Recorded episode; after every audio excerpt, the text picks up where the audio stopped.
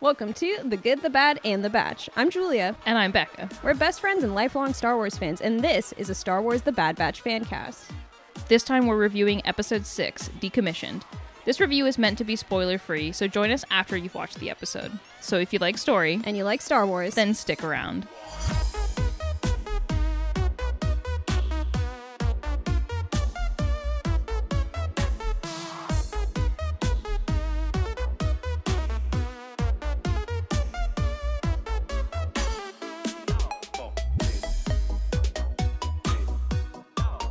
This episode, the Batch takes their second official job from Cid to retrieve a tactical droid from a decommissioning facility on Corellia. With the clones serving the Empire, knowledge about their strategies has become valuable intel. During the job, the batch runs into two foes, Rafa and Trace, who quickly become friends, and after a harrowing escape from the facility, learn that a nascent rebellion against the Empire is forming. They turn over the tactical droid to the rebellion, even though it means returning to Cid empty handed. Okay, let's jump into plot context here. So, um, this episode, like the last like three episodes, Yeah, this is going to be maybe has a been a little plot light, uh, but they are setting up some some specific things that we will see in the next yeah, episode. We're just going to continue this lovely conversation over and over and over again of like, is it filler or is it important? And the answer is it's a little both. The answer is always it's important. It might not be as like plot heavy, but to be honest, it, like it's a vehicle for valuable information, and in the meantime, we get to have a little bit of fun. Well, I was gonna say it's an important part of this show and a, an, an important part of the legacy of Clone Wars that things are fun and it is very fun to watch. You get a lot of fun action sequences. You get more opportunities to flesh out the Bad Batch members, which uh, I mean, we all love to see. So yeah, I guess it is like an important part of the conversation of like, is it filler? Is it important? Is to maybe recontextualize why we say filler, right? Right. Like just in general, right? Because I feel like that assumes that everything has to be so um imperative and plot forward and important all of the time where like i feel like that if this show was like that it would be kind of missing the spirit of of why it's being made right? Which is to just like have a good fun star wars time. So i do think that like obviously with that in mind they're they're doing a fun way of like connecting all of these things while still having like a fun kooky good time. I think with the last episode, we were introduced to the batch becoming mercenaries rather than soldiers. Uh, and this is sort of a continuation of that, especially with this first scene um, where Cid kind of like Hunter's still very on the fence with it when she comes to them with a new job, and and Cid is just like, "I'm gonna make your decision for you. You need money." Like she, she's almost doing it in a very like, "You need to take care of yourself, so this is the way you're gonna do it." yeah it's convenient for me and you Yeah, like they're Um, still they're still kind of on the fence about it, but um, this job I think cements that role, or, or at least sort of makes a bridge between okay, well we're just kind of doing things for money now, and we can still fight for a cause.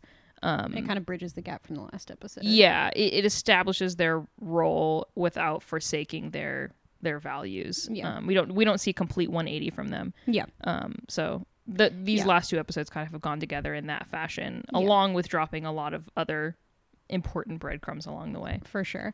Uh, so I mean, obviously, just like the plots as we've th- thrown them together, I, I, everything is the A plot essentially, right? Yeah. Um, you know, I, I'm so glad that they've uh cr- found a milestone and now have a source of income. We kind of like can put that um mode of understanding of their lives and and how they're surviving in this world, I guess, to rest a little bit, right? So we. We're no longer worried about that, which is Yeah. it, it was you know it was the setup. It's essentially like the first third of the season Mm-hmm. kind of. Um, I I kind of wanted to. I mean, I made note of this, but uh, the fact that there's once again lack of crosshair in this episode is kind of bananas to me. Like, I feel like when we were first watching this, I really thought in the back of my head that there was more crosshair in the first third of this season than there is. I think it's easy to think that because his role when he does come back in is so important, and it Yeah. becomes it's it's almost like starts a snowball rolling for it the for rest sure of the season. does and it's just like i feel like i threw out in like the second episode or something i was like yes designed by omission and i did know like going forward like kind of what you know that that meant for the episodes obviously because we've already seen them uh but i feel like it's really interesting going back and analyzing them and seeing how true that is and like i can't remember when we see him again in the next couple episodes i think um We see him. I I don't want to. I think we no, see. it's. Uh, I think we see him in not in the next episode, but the, the, the episode one after. after. Yeah. Um, it, it's interesting to see. Uh, and we've talked about this before. Fan, kind of the fan reactions to these episodes as they were coming out, and like how we uh, were part of that audience on on social media. We talk a lot about seeing stuff on Tumblr, kind of jokingly. Um, it's really funny to me how much I feel like discourse there was about Crosshair, and like how much, uh, how much fan fiction there is about him, and like we just have only seen him in like three episodes at this point. And like it's kind of wild to me. Like i feel like I, I thought he was in more because like the fan base was like very very into him. I honestly think it it goes to show that like people are constantly asking for more and more and more of their characters that they like, and I'm like, I- I think it's a really good strategy as a as a writer to give people just enough because fan art and fan fiction just thrives in that space between like you didn't give me you gave me enough that it's fucking interesting but you didn't give me enough that i'm satisfied. Now i have to kind of come up with my own thing. Yeah no absolutely and i feel like we've talked about this in context on context to a couple of different things but it's really interesting to be like plugged into that part of fandom where mm-hmm. it's just like so many people are really interested in certain specific things and especially like little tidbits with characters where like there'll be whole fanfics about like you know an off comment mention of something that happened in the past which is really interesting. Um i literally just had to type this word in because i want to make sure it was correct but it's really pervasive right? Like it, it's so this understanding of crosshair and how we see him i feel like has like kind of invaded my mind in a way just because of like how much i've just like seen in the background. Mm-hmm. And i really just like kind of convinced myself that he was all over the place in the first like third of the season season first half of the season and he's really not.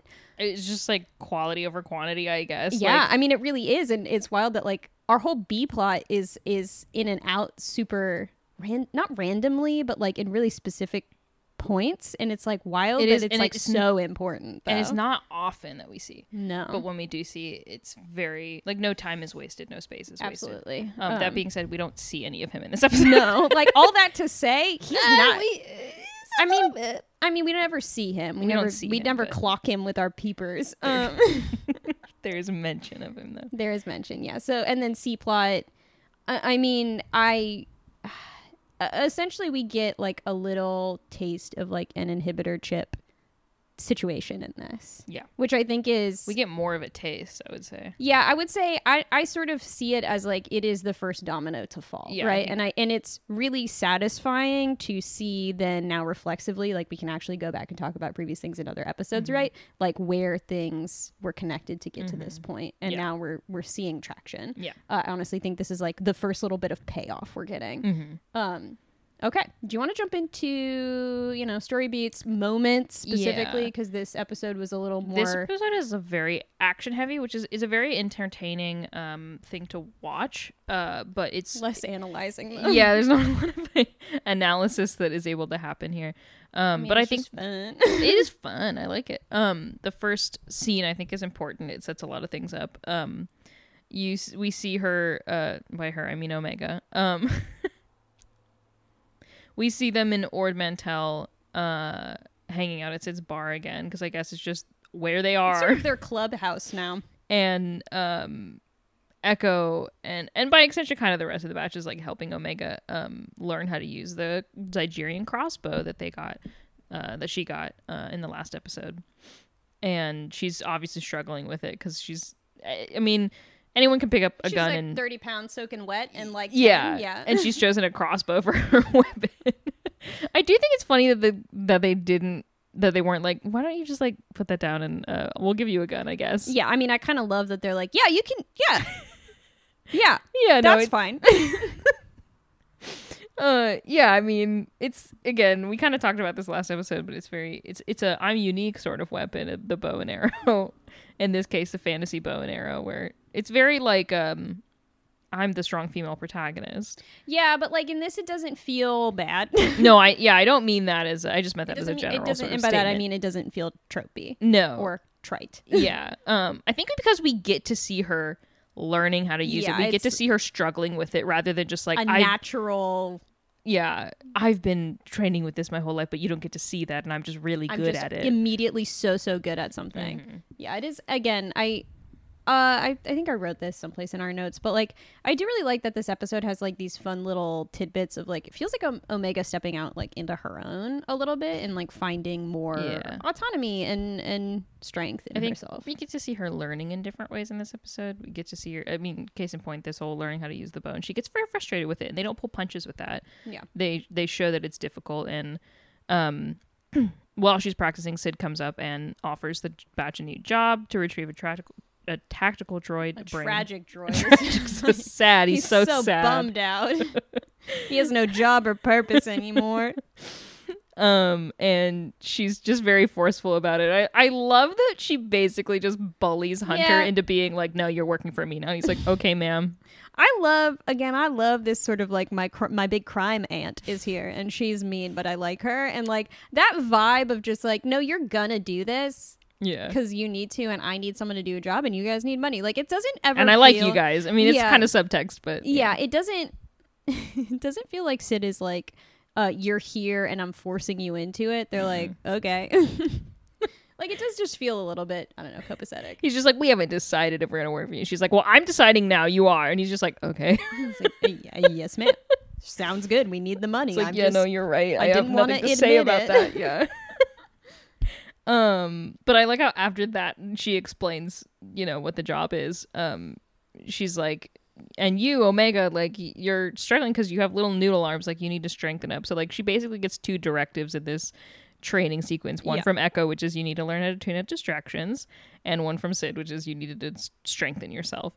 Um, I don't know that we see that totally play out in this episode, but No. it, we I like that we get a prompting from some some kind of guidance from the uh, adults in her life of like this is what you need to be working yeah on. and i i do just really love echo in these scenes these couple Mm-hmm. of scenes that come up just i i mean i can talk more about this later but i just i i love the tidbits we get from him and just that he is i don't know so pragmatic but like i love how he goes into this role of being a teacher in such a a straightforward pragmatic but like ultimately compassionate way. Like he never yells at her. He's never like But he's very firm. he's like firm but like understanding. And he's like in in the next scene too like so willing to just be like i'm gonna explain something to you in a way that you can understand it. And like you know i i don't know. Like i just i like how he's characterized in this. There's a sweetness to him that's very very nice. yeah it's like it's almost like uncanny. Like i can't i can't even like specifically describe it in a way but it's just it does feel there and i just really appreciate that we are we get quite a bit of him being a dynamic character I, I like too that he has fit himself into this role and it's not necessarily like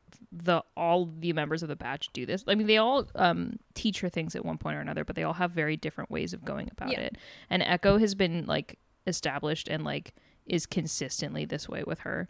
Um I mean, I, yeah, I, d- I don't know how else to put it, but like he's very he's very motherly with her in a um in a in a soft way. Like there's just such like a yeah like a a kindness there a compassion there yeah. that doesn't have to be explicitly like said either like it's so shown like not that the rest of the batch are are uncompassionate or unkind to her but like hunter just fills a very different role like he feel he he's does. just he's very dad like there's no question about it like he has very much of like feels so dad role to me with her. Yeah i feel like it's not uh wow we're really getting into this already but it's like and that's fine. But like i feel like uh hunter uh, carries a, a less explicitly emotional role in this. And again this is kind of ascribing uh, traditional roles to characters but it, it does i think because we're dealing with a primarily male Mhm. cast uh it, it does add like a really interesting flavor to see people take on traits that are almost classically more you know maternal in a way. maternal feminine.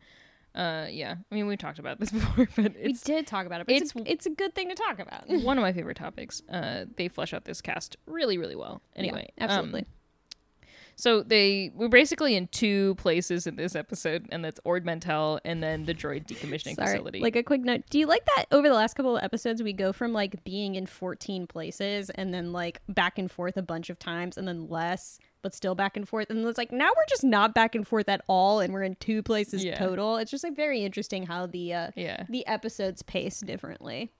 yeah, it's kind of slowing a little bit, and I think maybe that's one of the reasons that some people feel that the the this part of the season, the middle part, is a little filler. But honestly, What's so wild though is I honestly think it's calm before the storm, right? That's what I was just gonna say. It, it's knowing what's coming. it's sort of like winding down a bit and getting you comfortable with where they are and you're like okay like yeah this is the the rhythm and then upsetting that yeah, so it can um, punch you in the face. exactly. Um, In a good way. punch you in the face, complimentary. okay. so they sneak into the droid decommissioning factory facility um they locate the tactical droid somebody runs up and steals it um we learn that that is trace no it's Rafa. It's Rafa. And we learn that her sister Trace is there. We've seen Rafa and Trace in season seven of Clone Wars, and they have been opposite Ahsoka yes. uh, p- post leaving the, The Jedi. Um, I talk about them. Okay, I was gonna be like, I just really like these characters. they're really Um, good. They're they're very good. Interestingly enough, I watched these in a very weird order. So, like, when I started watching Bad Batch, I was watching it alone, and I got to this episode, and I was just like, I know that these guys are from this guys, these lovely ladies. These are from the season seven episodes um, of Clone Wars, which I hadn't watched at that point. Why? Because I didn't want to watch it without you. Um, I just couldn't. You know, you get to that point emotionally where you're like, I can't deal with an ending, like, Yeah, no, I'm familiar with or it. Or it's like I like endings. Hi, I've never finished any show that I like. Okay, yeah. I like endings. I like the bittersweet, but like for something like this that I feel like held a lot of emotional value for me and like our relationship, I was like, I didn't want to finish it without you. Mm-hmm. So like I went and watched some of the season seven episodes with Rafa and Trace to get some of these contexts for like this episode of Bad Batch, and then I just like stopped watching season seven until we watched it all together. Mm-hmm. Um that being said, I really do like those episodes. Um I, I didn't think I was going to, but I, I do really like Rafa and Trace. I like that we get um in, in those Clone Wars episodes sort of a view of life outside of what we're used to seeing, right? It's kind of like what Bad Batch gives us, right? You know, there are regular people who are just trying to make their way in life and like they miss, you know, misstep. There's a lot of places to misstep in this world because it's kind of aggressive. I, I too love their like Inception when they we see him them in season seven with Ahsoka. It is very much opposite Ahsoka, Yeah. and Yeah, yeah, she's learning this idea that like not everyone thinks the Jedi are super great. Yeah, it's a fun dynamic, I would say, and like I love, I love Ahsoka in those episodes. They're 'cause I- very very good. and again, I love bittersweet stuff. I love sort of like uh, sadness that we get to sort of see as viewers and get to ponder because I love that Ahsoka is very sort of sa- sad. She's kind of forlorn, but she doesn't really, she can't share why. But like she mm-hmm. runs into these two people who are so opposite of her understanding of the world, and she gets to be let into their world and she gets to help them and they get to help her and I don't know. I, I, I just really love them and I love that we get just like a Rafa and Trace like high five in this Bad mm-hmm. Batch episode because like they're still their same like fun, interesting side character selves. Like that was my note when we were watching this episode. Is like, oh, they're so they're just like fun, dynamic side characters. I I will die on this hill. Star Wars and every other sci-fi uh, property needs more space Latinas. For sure. I will die on that hill. They are fantastic. Um, yeah. but yeah, so they, you know, are running around in this droid facility and it's made clear uh very very early on that they are also here on a sort of a mission. They are also here for the tactical droid, um, and By a mission, I mean the same and mission. its many informations that it holds. Um, so they they kind of meet in there, obviously at, at odds uh, until the facility goes on lockdown, and they have to try to figure out a way out uh, while being sort of assailed by these security police droids. I do really like that they call them police droids. I have a note about that. okay. Um, in all, it's it's just a lot of action sequences, right? So we're not going to get too heavily uh, in, into the yeah. specifics of it, but during this sequence, uh, Wrecker jumps across like a um. I almost just was like a chasm. I mean, I mean, just, it's a like, chasm in a way. Platforms. Yeah, um, to turn the power back on, and he hits his head again. Yes. This time he hits it pretty fucking hard, and he he goes down, starting to say, "Good soldiers follow orders," which Yeah. is the first sort of like gut punch that we get a little bit. Yeah, exactly. This is, I guess, what I was alluding to earlier, which is like it's the first domino to fall. Yeah. It's like, oh, that is what that has meant the whole time.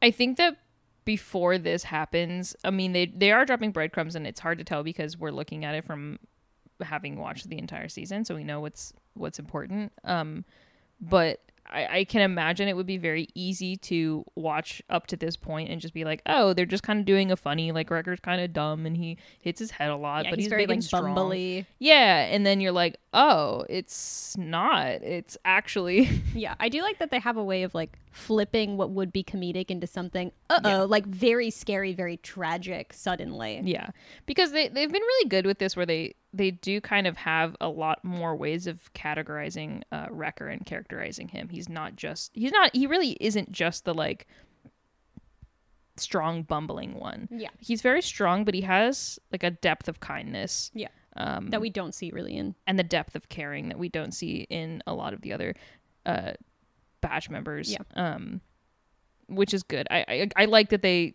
didn't. I mean, obviously this is a plot device, but they didn't just rely on the like, oh, it's kind of funny that he hits his head all the time. Like it's Yeah, for no. a reason. Exactly. I love, we talk about all the time the like sneaky little ways that things get put in here. And The it's show like, is so clever. It's it's clever in a way that like it works so well when you watch it again, and I, I mean, such a mark of a good show. And like, I just love this. I love this so much, and I love. I mean, I wrote a note about this, if I may bring it up.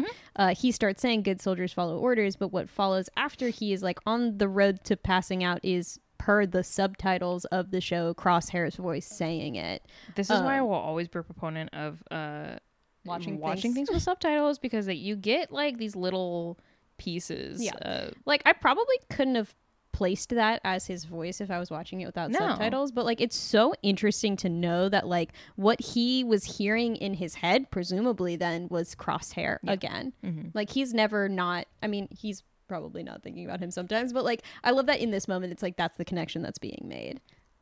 I like the uh it's both a connection of like oh to the audience like remember the only other person to ever yep, say yep, this yep, yep, but it's also like when you get into it it- it's kind of is Wrecker Mm-hmm. remembering this or is this the work of the chip how conscious is he in this like again that's kind of the whole crux of the issue here um we'll see later on but no that was a that's like a big I guess gut punch is a little bit uh, strong of a, a term, It's but sort of a light gut punch. But I, I I imagine if this is the first time you're watching it and you're kind of just like, oh yeah, he hits his head a lot, and then this is what happens on like the what fifth time he's done this. Yeah. Um, it's like, oh shit. Yeah, I think also like on the heels of if we're thinking about everything, I I love this line that they reuse a lot. The good soldiers follow orders because we've seen that you know absolutely everywhere, and it's become like essentially its own thing rife with emotion. I and I really like it. Essentially, like that phrase carries every horrible thing that's ever happened with it, mm-hmm. and like and I feel like it's such a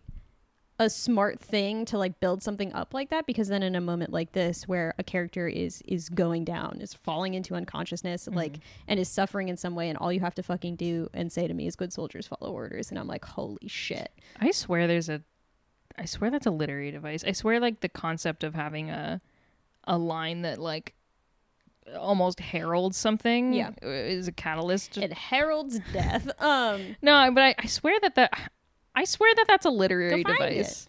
um, I have no idea. I'll look it up later, but I think the last time we heard that line too is like when Crosshair a couple episodes ago was like executing a bunch of people. In- like absolutely cold blood. Yeah. yeah. in cold blood and he says it to himself as like to be resolute in it, Yeah. to assure himself of his purpose. It is right? his mantra now. like wild, right? So it's like I love that we've built that up. I mean, we have years of Star Wars stuff that's like re- has relied on that. So obviously, it's not just this show that's done it, but I feel like they do it so well, right? And then we get to use it as you know, it's a little bit of payoff. You get to throw it in, um, and in Crosshair's voice, no less, right? And it like Oh. carries so much weight. Also, the pain of like Wrecker being the the kind of like sweet oaf that he is, being the one who's like Yeah. first suffering from this. Yeah, absolutely. Uh, Post crosshair, it, it's it's it, I, I guess gut punch is a good um term to it use. just really does like herald the Mhm. oncoming of like death and destruction essentially like i, I do really like Mhm. it has such a, a poetic quality to Mhm. it that i feel like is really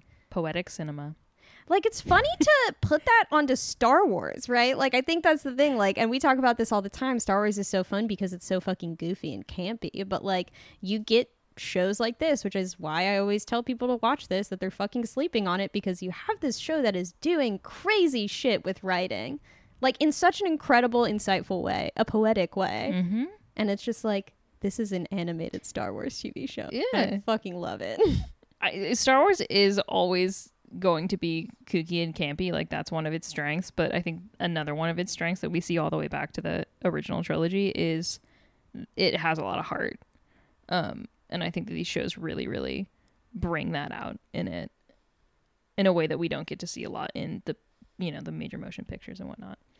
Um, anyway, uh, so after that happens with Wrecker, he passes out, um, and Omega gets stuck on this co- conveyor belt, uh, and um, Trace and Rafa are are like escaping with the tactical droid. They hear her um, stuck, and she's like gonna be dropped into a molten lava pit, a, a big pit, a big pit full of droid parts. Um, this is very reminiscent of episode two. I was literally thinking the exact same thing, which is hysterical because I feel like that part of episode two I kind of forget a lot. I'm sorry. Well, nothing happens in it, but um, I like that the they basically are like, oh shit, we cannot let this like child. Yeah, yeah. So they, go, I mean, they pay, obviously they're they're established as like moral people and well they are now and i have a note on that yeah. but continue um but in this episode for for this episode's um sake yeah so they they get painted as like we have to save them. They're they're good people, right? And this is when so they save Omega, and then they um they decide to work together. The Batch and Rafa and Trace decide to work together to escape the factory. Um, yeah, and Hunter Hunter's very grateful. I I do really like yeah that like I, I made a note of this. Yeah. I I do like after it's Trace who pulls um Omega up for the most part and then hunter comes and helps mm-hmm. i love that he genuinely says thank you like yeah. i i just don't feel like we see that a lot mm-hmm. in stuff in big military boys mm-hmm. i just really appreciate that he genuinely is like thank you mm-hmm. so nice um, and then we get one of my favorite lines in, the, in this oh, episode. Yeah, they, so they're all right going, uh, sitting while police droids shoot at them, trying to come up with a plan with, for how to get out of this. And I think someone is like, we need an army to get out of this. And Trace is like, well, good news. We have an army. And like, you know, points to all the battle droids that are still operational at mm-hmm. this point. And so they're trying to reprogram the mm-hmm. droid head. And she and Rafa are having an exchange. I think, uh, I think, I think Trace says something along the lines of like, we, we, we need we need a plan or something like that. Or uh, we can maybe we can use the droid head to get out of here. And then um, Rafa leans over from like shooting at the police droids and be like, "We need we can use the droid head to get out of here." And she goes, "Is there an Echo in here?" And, and Echo, Echo, just leans goes, up and goes, "Yes." and she's like, "Excuse me," and he's like, "That's me. I'm Echo." Yeah, Echo. Yeah. I just um, like I I always feel like this joke is like really weird, but it always gets me. Like every time. Yeah. It's a wild setup, but I really like it. I mean, it's very I mean, it's very cute and like yeah. It, especially like these two who are not familiar with I would say they're pretty unfamiliar with like the way clones yeah for sure operate because they were never part of the military. Yeah, and I think Rafa or yeah, I think Trace goes, "Are you for serious? Are you for serious? you for serious right now? Are you serious?" And he's like, "Yeah." Yes. So, um, uh, yeah. So they they execute their plan. They get out of there. Um, they escape from the factory. Tech ends up sneakily. I like this too. It's very characteristic of Tech. He ends up sneakily uh, downloading uh, all the tech tactical droids information on uh, like a the, USB stick. Crazy spiky USBs. Yeah. yeah. After disguising it as a like, because they're using the tactical droid head to control the rest of the droids in the factory to take out the security uh, droids. Um, and he's just like, "Oh, this will help me boost the signal, and this one will help me with the programming." I mean, like, I'm sure it is doing what he said it's sure. doing, but he's also like, wink on yeah.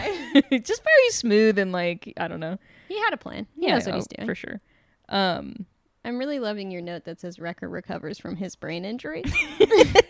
I mean, he kind of doesn't. I um, guess he um, just kind of wakes up. Yeah, he does just wake up after getting shot also a bunch of times. But I I love that he uh, he does come down and help them as the as the battle droids are yes. helping them escape. Yeah, very heroic, very fun. He like falls from the ceiling basically. it's just like really true Wrecker yeah. fashion. Again, I like that this episode is bringing us a lot of fun. I like that they were like earlier with Wrecker like oh no what's gonna happen? And then he is he comes back and is so like vehemently wrecker yes, that you're like so oh boisterous. I guess he's okay. Yeah. or like is he? Um you know, I, I, I, like the thought that he's maybe just like well we're gonna walk on past that one he's like cover it up. Mm, i'm not gonna think of locking that one away in the vault. oh deep dark um, yeah, so they get out of the facility. Um, the droid head gets destroyed. The droid head gets destroyed, and uh, Rafa and Trace think that it's gone for good, that they failed in their mission. Um, they're back on the Marauder. I guess they're giving Rafa and Trace a ride somewhere. no, they're not. They're they're on Rafa and Trace's ship. I thought they were on the because Marauder. no, because R seven is there. Oh, never mind. The Silver Angel. Rafa and Trace are giving the batch a ride Yeah. somewhere. I don't know why. Yeah, where do they park their ship? I guess maybe they're just getting out of there. I suppose, yeah. So they're on Rafa and Trace's ship after they escape the factory. Um, and they, yeah, think Rafa and Trace think that there's nothing left. And um, this is when they Hunter kind of understands that like there are people working against the Empire, Yeah. and Rafa and Trace are two of those people.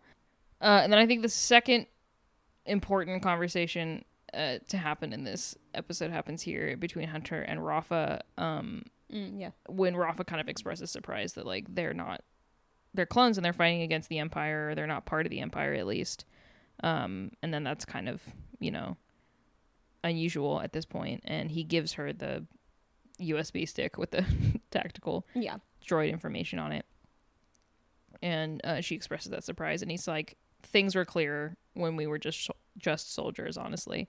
Um, and she says take it from me in the end we all choose sides um, which is like the last thing I think we see with with Hunter. Um, and uh, I don't know. That's just it's a good line. It is very indicative of like this entire series. Yeah, absolutely. I was gonna say it ties into you know the themes that we've been exploring a lot.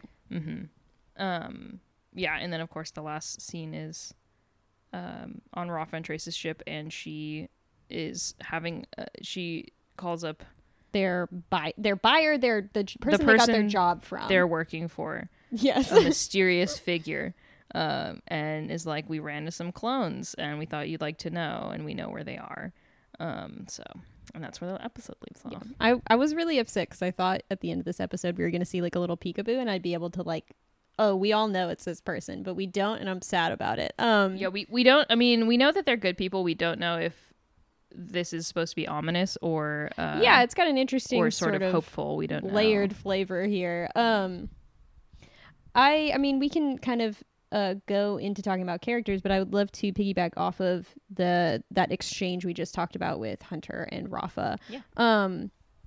Rafa is an interesting character. Obviously, we see in the season seven episodes, but at, at that point in time, she's not. I would say like a super like upstanding moral person. She's very morally gray, which is obviously sort of the world that we're coloring in at that point. she's sort of in it to survive She essentially, and why I like this episode with her dialogue in it is that uh, in what we see of her in season seven, she literally is like, she's the opposite of what she is here. Instead of being like, essentially, she doesn't care who the buyer is, who the job is for, as long as they're making money enough to survive, right? That's her whole thing. And I love that here she like gets on Hunter's case for like a, just a little bit for like, you don't even know who your buyer is. Like, you know, you're going to give this super valuable information to anyone. That's insane. Like, I love that essentially in the background we see Rafa and Trace, specifically also Rafa, because Trace has kind of always been like a, a sweetie, but like it, her grow in a way. And i really like that. I really love seeing these like little i mean she's kind of a legacy character now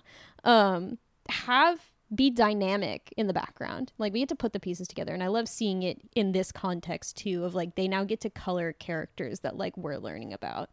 Uh i i really feel like uh, it's seeing that like rippling effect of star wars and the jedi um uh, throughout the galaxy, right? Because she learned that from Ahsoka, and I think that's really cool.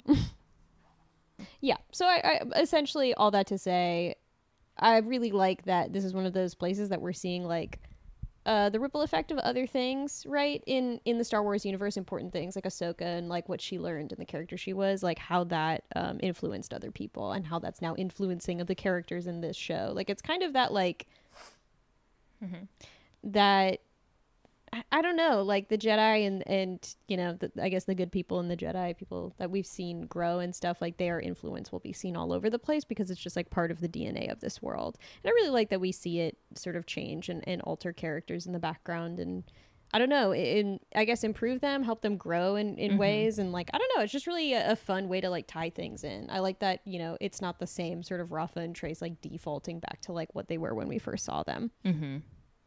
it it's a lot of that uh what i was talking about previously about giving audience just a little bit just enough and like i love that they fleshed out these characters just a little bit more in this because they're only in this one episode. Yeah. This is we've seen them in season seven of Clone Wars, and we see them here, and that's the only. It's not like a lot of content. It's not, but like they still feel like really full people. they do. Um, and I'm excited to see more, and like would love to consume some fan content about them. Like they're really good characters. Yeah, they are. um they they've given you just enough um and left you with just enough that you're like I want I want more of these characters. is very good, intriguing. Do we want to talk at all about? Uh, I would say like our more. We got some more main players in this. I mean, I think in this episode we have less of a focus again on Omega and Hunter's relationship. I think because we've Mhm. like heartily established that at this point. Um, but I- we do get to see Omega. I think be sort of her own person a little bit. more Yeah, she she gets a little more independence and autonomy, um, and I love that we get to see her um, stumble a little bit and be in the process of learning things. And she like we see that a little bit in the last episode, I think, but um, she's coming a lot more into her own in this episode. Um, I, I guess we also don't see like a huge amount from Hunter in this episode, but that's I mean we've seen so much of him.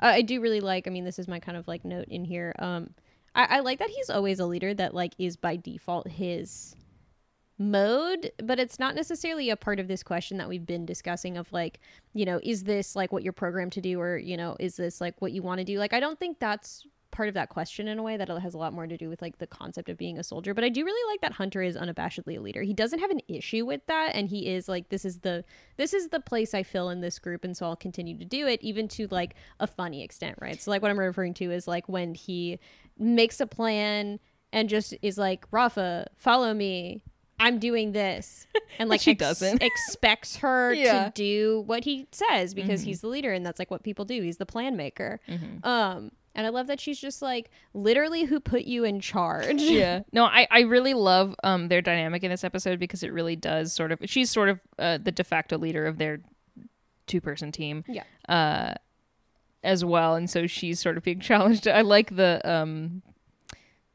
uh, you can see his leadership qualities a lot clearer when he's placed next to someone like Rafa, um, who's like immediately like, I don't know you, and like I don't like you, and she's like, I decide what I do for me. I just like I really need to know who who wrote the line of which he's just like, fine, I'll work with you, but I don't like you, and he's just like, I'm used to it. I'm like, I love again. He didn't just throw it back at her and be like, oh, I don't like you either. Like that would be very ex- that was very expected. He's just like, no one likes me. I love that. Where yeah, does this come from? Instead of being like, I, yeah, I'm doing a sort of jokey and like, and I don't like you either. I love that he's like, everyone hates the guy in charge anyway. yeah, and then I mean, I've talked a lot about Echo a lot in this episode, but again, I do really like uh, that we're seeing more. That we're seeing him as like a valuable working member of this team, obviously because he's the newest. Well, he's not the newest member. Omega is, but like you know, the newest like military member of this unit, right? Uh, and I don't know. I just I, I love the Echo love and appreciation. I love that we're getting to see him more as a character, especially since like I feel like I mean it's important to include someone's trauma. I wish they would have maybe talked about this a little bit more with him.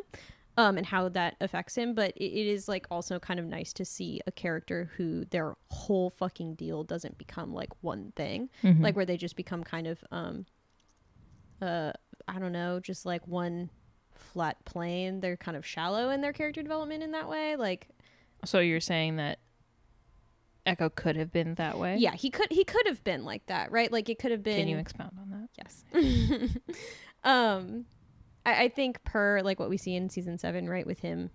I mean, he was like kind of dead and then not dead, and like like that trauma, which is again important to his character. And again, I wish they maybe would reference that more. That could have been like his entire character, Mhm. right? Which I think is like an easy place to fall into where like your characters become kind of shallow and that they're only referencing like one huge thing that happened to them instead of like I think it's fun to see Echo I mean he is like a new lease on life essentially like it's difficult and weird but like he is becoming a teacher and he is compassionate and pragmatic like I like that we're seeing him kind of like flourish in a new role Mhm. um and I don't know I just really enjoy that I like that we get in little tidbits I'm a Yeah. big Echo fan so No, I like that point. I think given the circumstances, like he, he, I mean, he already kind of exemplified a lot of those traits previously. Like he didn't change a lot. Like after he like had his traumatic uh, experience. Um, but we, yeah, you kind of say, I mean, you don't go through something like that and then you're just like, well, I'm back to the person that I was. yeah, and like, I'm I guess I'll just, change. yeah, you see him kind of leaning in. Like, I'm sure he had, I- and this is, I guess, what you're saying we, we, we want to see more of, but like, I'm sure he had moments of like, who am I? And like, Mhm. what am I doing? And like, like, why did I come? I don't know, just sort of like existentially questioning yeah, which and and kind of deciding on who he which who he wants to be in the Yeah. future not in a like a completely like 180 it's not like he was a villain and now he's a hero but Yeah. No, but it's just like I don't know. It's nice to see. It's nice to.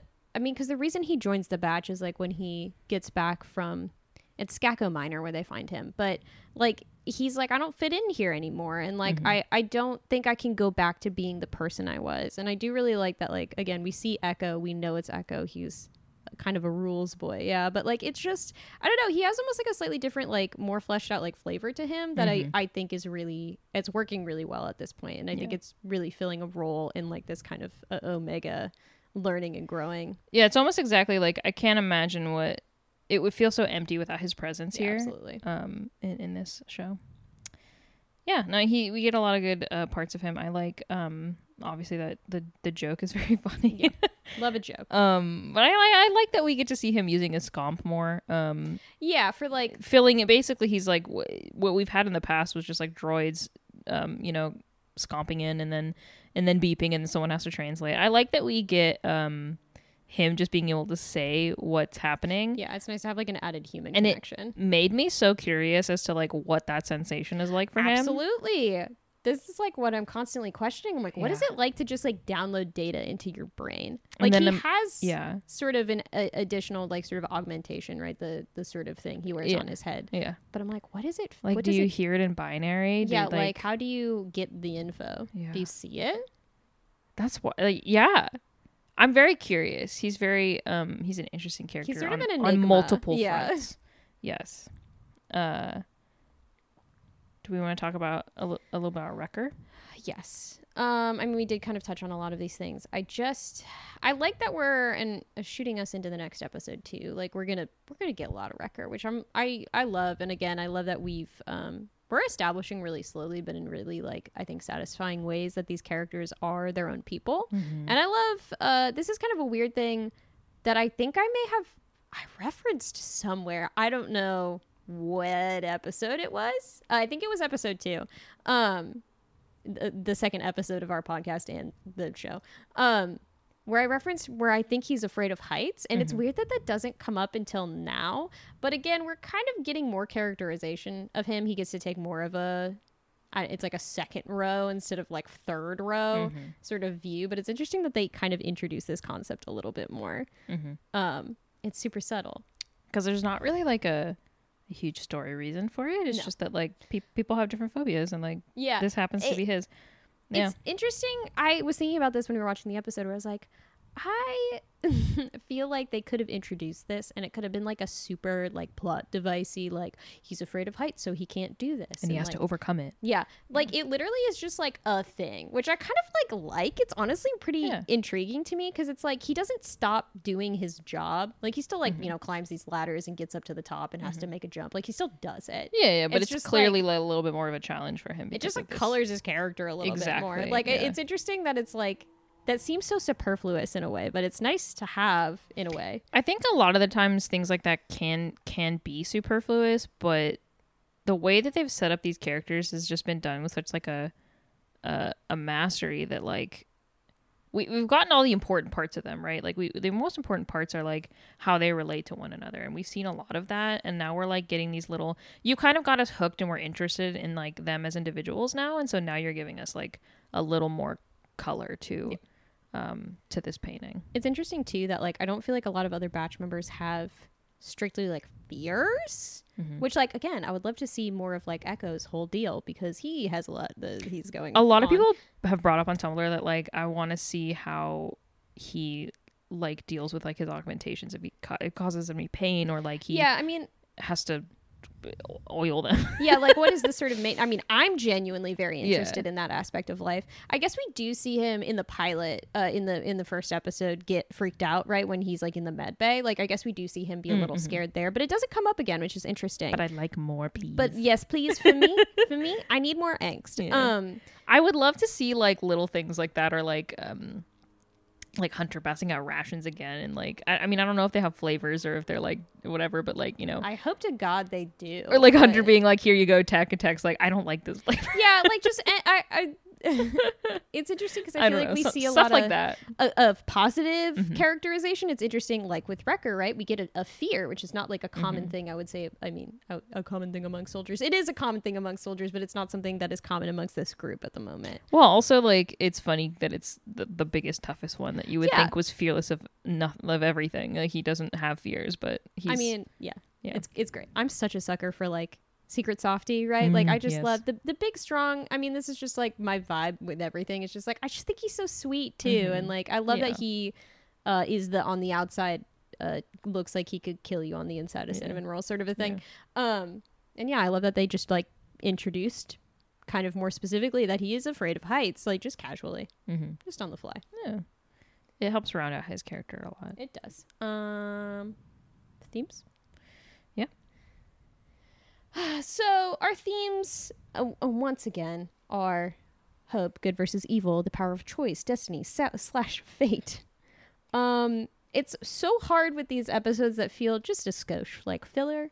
Well, that Um, aren't like we don't see that much. fucking world-ending things happening. We don't see a lot of plot um payoff at the moment. Yeah.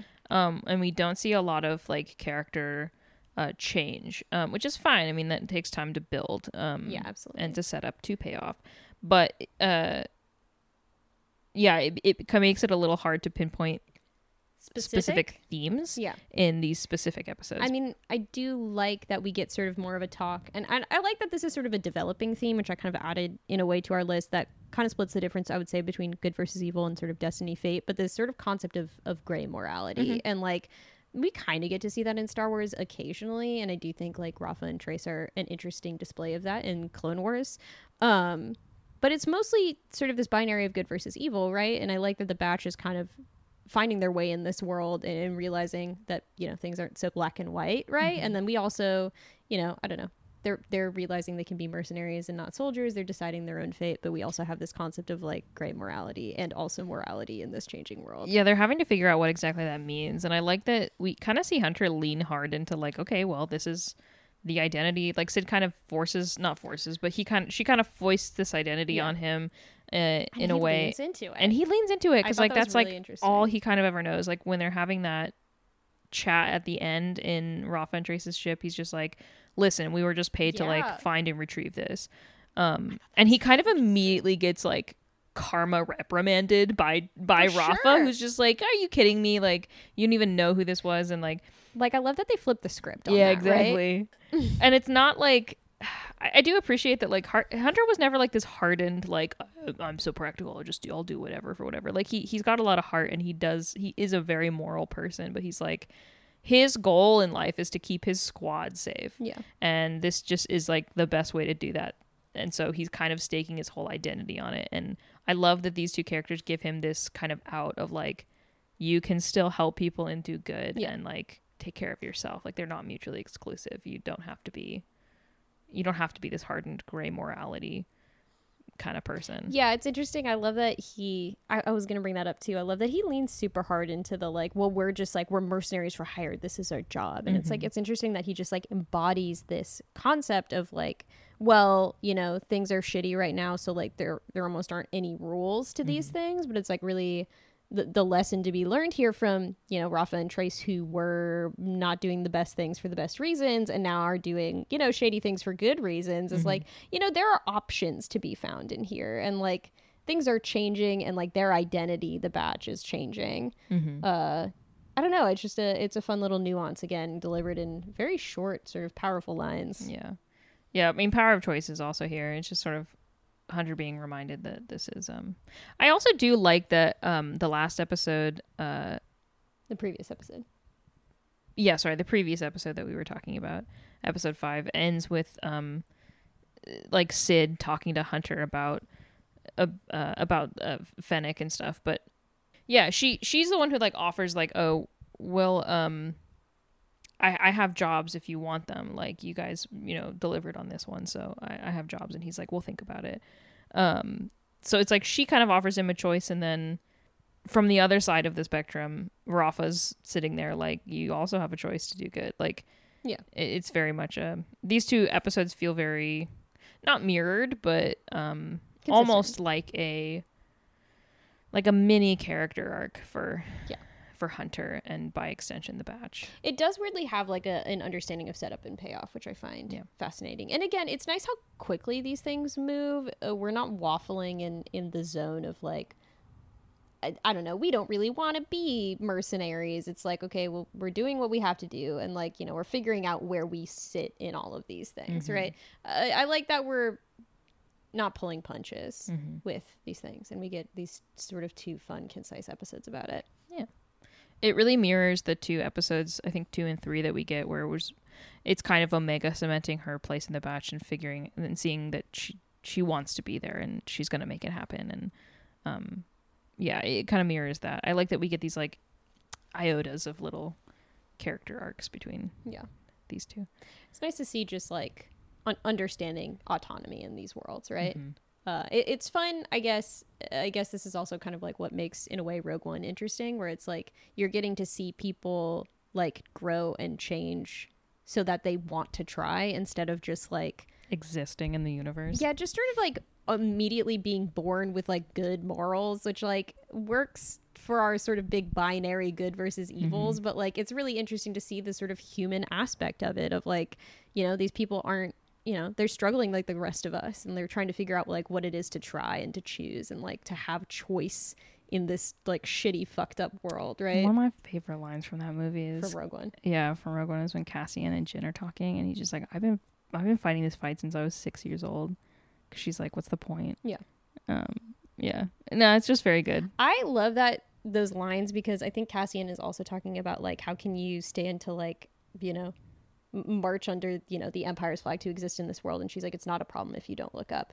Um i love that line. I love that just like you there are you know it's a, it's a a shitty world that we live in and existence is like you know you can just like avoid it at all costs. And i love that her arc is like being like you know what? No i'm not okay with this. And Yeah. like you you've inspired me right? And i like that we get to see like uh, something kind of similar in the batch where they're just like there is choice in this. Yeah. Uh you know there are layers and flavors and not everything is so black and white yeah this is sort of the mini layer and then there's like the big the big layer of crosshair right that we get to see um in the season finale here yeah the the opposite power of choice is extremely important theme in this and i, I- love that I we're love it. seeing it in a really big way and we're seeing Yeah. it in these really really little It's- small ways I love that it's essentially like power of choice is like the broad strokes and it's the fine details. Like mm-hmm. we're getting so many layers and dimensions to it, and it's just like again why I love analyzing the show, and I'm I'm glad we're doing this because like it could just be you know it's a fun and funky show. It just feels you know easy and nice and it's fun to watch, but it also like has these things in it that are like just so well created and made for us to enjoy. the artists, the directors, the writers of these show this show,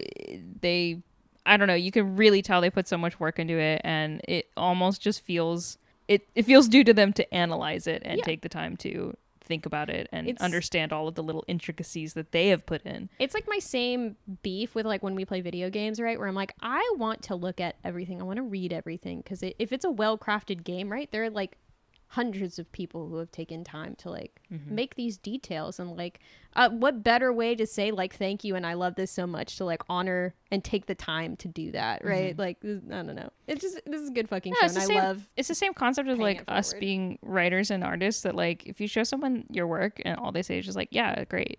It's like Okay, but like, did you like you know you know any specific thoughts or Yeah, like you it- know like did you did you look at this like did, what do you think of that time like, is such an important factor. yeah like yeah. Not to say that you have to do that, but it's like our, our love language, right? Oh, for sure. Um, not that Clone Wars didn't deserve this too. It's a wonderful show. Uh, but it it was for it was created mostly for children, and so it wasn't as detailed. it changed over time to It- be Oh, it More changed. than that, oh, yeah. it oh it evolved. uh, obvious. Yeah. Um, but this show is so beautiful that it seems almost disrespectful to just like yeah, whatever. It's a kid show. It- whatever. It's just kind of a show about whatever. It pisses me off to no end when people are like, "It's a cartoon for children." I'm like, you are missing out on like. And again, I know people don't take in things like this all the time. You know, it's our sort okay. of cup Yeah. of tea. But like, it, it when you get into the details, it's incredible, and like, it is so. It, it fills me sort of with the warm fuzzies that like I love about Star Wars, where it feels like so like part of a world, and it feels like it's saying something that like speaks to me in a way where it's just like I, I don't know. It's just so well crafted, so well done. Where it's like I I love this. I love this understanding. A masterpiece. Truly. Ten out of ten. 10 out of 10. And we're this is a random quote unquote filler episode that we're talking about this on. Right. It's I mean, yeah. Nothing is filler if you reshape what your guys like your your guys is. That that's a wild way to say Your that. gaze. Yeah, I mean just like reshape your understanding of Mm-hmm. of what you know filler is. Again, not everything has to be like zero to sixty high octane. Uh, again, as we've learned from reading reviews for things, uh, Just any and all. people will come into things with certain expectations and instead of being like let me take this at face value and examine it for what it's trying to be and what it is uh, i'm going to examine it from my expectation which is i wanted to have a good time and i wanted fight scenes or whatever else Yeah. uh, and I didn't get that, and so I don't like it, and I think it's stupid. And it's like you you're really not treating this piece of media with the respect that like so much time and Yeah. effort went like into. Like there's a, a you know a time and place to have the conversation of like was it i mean i don't like saying good or bad because that means nothing was it effective right but that takes Is it compelling? yeah like Yeah. It, it really just takes like it's okay having an expectation going into something but Mm-hmm. like also understand right that it's uh it can be more than that like let's get into like what was the intention here that we can see and do we feel like it delivered on that I mean, I liken most things to this, but what's their thesis, right? Like, how academic of you uh, well, it's just the way my brain. absolutely and that's beautiful I mean, but like you, you, everything you do has a structure, right? So, like, I mean, I would argue that the first episode of this series is a, an incredible thesis, and we've seen a lot of payoff so far, and we've seen a lot more setup and a continuation of it that's been really good. And I mean, all the supporting points are there, you know, like. yeah Uh, I, I don't. I don't think. I not that it's a requirement to look at things like this, but I think a lot of people don't come in with like, all right, what are they setting up here? What's the thesis here? Do they follow through on these things? I mean, again, not to shit all over Mandalorian. It's a fun show, but they set a lot of things up with the characters in that, and they do not pay them off. Not really, no. Yeah, You I guess uh, your everything has a thesis is kind of like what I I like into like everything is designed, right? Like yeah, but like deeper design. than that, like what's the what's the point, right? Like, Yeah. it's not just this Well, is designed. I mean, of course, it's designed. I mean, I guess what I mean in that is that like design has intention, right? Right. Like it's it's my asking what is their thesis is you're asking what is your intention with this. yeah, Is what you're essentially. saying, I yeah. mean, you know. Uh, this is getting really into it, but essentially, in order for things to be designed, they have to be designed for a purpose, for the Exactly. most part, right? So Yeah. it's like, okay, And in this show, that is very firmly seen, yeah, and you continue seeing it. And Yeah, it's, and it's wonderful. Yeah. Okay, so ah, I forgot. Oh, extra stuff. yes. I have weird extra notes on this one. Not Mhm. a lot, but I just do just a couple of notes. Like I love our little world building things that we get here and again. I love that we uh I was thinking about this. There's a, a I mean they go to a droid decommissioning facility. Yeah. Which I was thinking about like as a uh, it's taking a step back and I'm like it's so it makes so much sense that like post a war where like all of half the soldiers that were fighting were fucking robots like um like it makes sense that they have a facility where they get rid of them because they're essentially trash at this point. Mhm. Um, it, it's but it's just like one of those things where it's like, oh, that makes so much sense, and Yeah. like normal people work there. It's not other droids. It's not automated. It's just people, and like I don't know. There's something about that where I'm like, huh, I really like that. I love that we're getting just sort of little bits of like the world that makes sense that they're not like shoving in your face. They're just kind of like, this is the way it is. Just like we have these like little glimpses and reminders of like, oh yeah, the Empire is really setting up here. We have reminders of like the war is over and what we knew about the world is is slowly Changing. changing and, Yeah. and going away. Uh, I do really like that they are like literally just like they're not trying to reuse them for any purpose. They're literally trashing them and like what a apt reminder of sort of what the empire is up to, which is it's kind of just drenching everything that was. Yeah, it's not even like I we're interested in making the world better for people. Like how No, can like we reuse and restarting? yeah, it's literally just like no, get rid of it. We can't be reminded about Yeah. that. Like it's almost like the empire's always existed and Yeah, it will continue much. to It's exist. weird. They're like erasing the past. Um, Yeah. and again, it's like we're not going to talk about that. I probably didn't notice that the first like, History is written by the victor or whatever the fuck, fuck. yeah, it is. um, I mean, it is. Uh, but it's like I, I like that. I don't know. I probably didn't notice that the first couple times I watched this episode, but now I was like, oh yeah, that's wild, and it's really interesting. Um, the other note I had, I just really like the ship that they sort of sneak in on, sneak the Marauder in on. I call it the Dorito ship because it's just a big triangle, but it's uh, it's a like a shipping container carrier. Yeah. yeah. I just love that too. It's like there are just like, like Yeah. cargo ships Mhm. in this world, like because people are shipping stuff and like commerce exists in this universe and Yeah. like And it just because like uh, the world has gone through an upheaval doesn't mean it doesn't exist, you Yeah. know, anymore. Uh, I also really do like that um that little conversation they have when they're sneaking in on that ship when they're like, Yeah. Are you this old trick?" Like Tech's like, "Yeah, it works." yeah, I do really like that as well. We didn't make note of that earlier, but I love that they're like I don't know, in a way just like the old tricks still work. Also, I never mentioned in the beginning when they're um Cid's coming to them with a droid uh, with a droid. With the droid. Cid's coming to them with a job tech uh and she's like, "Do you Oh, guys know what a tactical droid is?" You can see him look around in panic as no one is answering her because it's a rhetorical question. and, all he's just like that. starts out with this like dictionary definition of tactical droid. She's like, "Shut up." I love him so much. Anyway, I didn't say anything about that, but It's okay. I like it. I wanted to mention. Yeah. What else? What else? What else? Uh, I guess some just some minimal design notes. This is kind of Yeah. related to the previous one. I like that we keep getting the same establishing shot of Ord Mantell, but like the CD back streets where Cid's bar is. Uh, I like that we just like I don't know. This time it was like panning down, and like I love that there's like people hanging laundry, and there's just like a person asleep on some like catwalk, like fire mm-hmm. escape. I just like that. Like again, we're establishing very much like what's happening in this world. That they're like poverty exists, Yeah. and like it's not like a utopia, and like even just like the way that things are like rendered and like chosen to be like colored and stuff it, it paints a really interesting picture They could have easily used like a similar, the same establishing shot, and they didn't. No. And again, really so much like work that. has gone into this. They did such a good job. yeah absolutely No laziness here.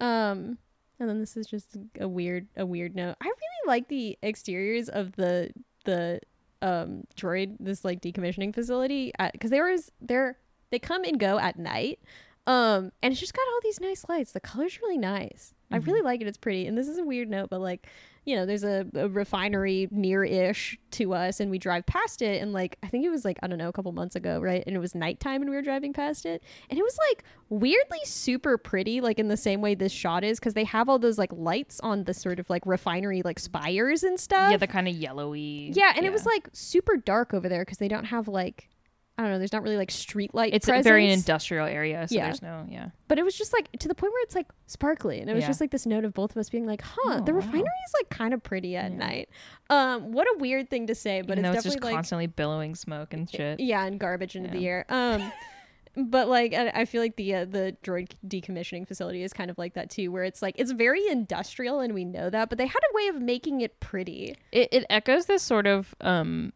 looking at the small things and finding beauty in the little Yeah. the little bits and um yeah. Hope hope in the little things. it's just so like I don't know. It's always I always get wowed by like little shots in this show that are just like overwhelmingly pretty and just like feel painterly and like n- nice and interesting and detailed and just like it makes sense. You know, it just makes sense for this world and it makes sense for this show. And I, I really appreciate the amount of effort that they put into these things. Yeah i agree. I think um colors get very swept under the rug. For sure, they do. Um it's my favorite thing to talk about. But it's uh it's nice to see them. that wasn't really anything, but It's beautiful. Um, so do we want to recap sort of like what we think we we definitely have thankfully like bigger sufficient sort of breadcrumb chunks that will like you know we can talk about where do we think the next we've, episode we've is going. accumulated enough breadcrumbs to sort of mush bag? together a piece of bread i think no um uh yeah so we we get that last scene um up until now every every one of the last scenes that we've seen have been sort of a, a closure on the batch like well we don't even get them to see them go back to Cid and and tell them that, that they Yeah. fucked up the job Uh, what we do see the end is uh, in the end is Rafa talking to her mysterious uh, contact, and that person will come up in the next one. I think legitimately at the start of the next the episode. start of the next Yeah. episode, and we get to see some more. Um, we get to see what will become of Wrecker's um, ep- Like episode uh, Yeah. in the factory because that's not that's not done. No, and I like that. Like again, as we talked about, it does feel very calm before the storm. Like it, it's fun that they have like just sort of a normal, fun and funky episode for us to enjoy. But we know there are these two huge like you know seeds planted of like Wrecker and his inhibitor chip, and then like who this mysterious figure is, right? Like it really is like. Yeah, previous episodes feel kind of like they have closure, like, oh, it's like episodic, you know, we'll just go on to the next one and find out a new little story. These ones feel like something is happening. Like it does actually feel like we're amounting to something, and I like that this happens like kind of on the sly. They have such a way of. Um, I mean, the only other thing I can um, compare it to is like Mandalorian and Book of Boba Fett. Uh, Sure. And I just feel like a lot of the times those episodes leave me with like, okay, well that was an episode, and like I guess something else will happen next week. These are like, oh god, what's happened? What's Yeah, yeah? it's I am curious. Who is Again, that? It feels like the the herald of something, you know, yeah, on the horizon. Yeah. Like, oh no, yeah. like, but it's so intriguing and like, yeah, I don't know. I feel like sometimes, especially with Mandalorian, especially early Mandalorian, the feeling I was left with was, like this. Is just feels very um like creature of the week episodic but not in the way that i think is fun because there's i, I don't know it's it's not you know an early season of x files that's like a little bit more like goofy and weird and it makes sense like it just kind of like felt like vignettes and, and nothing more there was like a potential for ooh, what's this? But it, it didn't seem that it was ever really cashed in. yeah Um, but i i like that uh in this we kind of have some of that in a way right we have episodes that feel maybe a little bit like filler when you know just watching them or like you know if you're just, not paying too much attention, I yeah guess. and like you know they establish little things that are nice to see like in the in you know looking back Mhm. uh but i do really like that this one is just like holy shit Think, yeah, things are about to ramp up pretty quickly um, in the next two episodes. very excited for the next two episodes i think they're two of my favorites so yeah They're very good ones. Anyway, all right that's all for this episode thank you so much for listening we'll be publishing episodes every Tuesday and Thursday, so join us next week for episode seven Battle Scars. You can find us on Spotify and Apple Podcasts, and also Instagram and Twitter at The Batch Pod. So if you like story, And you like Star Wars? then tune in for the next episode of The Good, the Bad, and the Batch. Bye. Bye.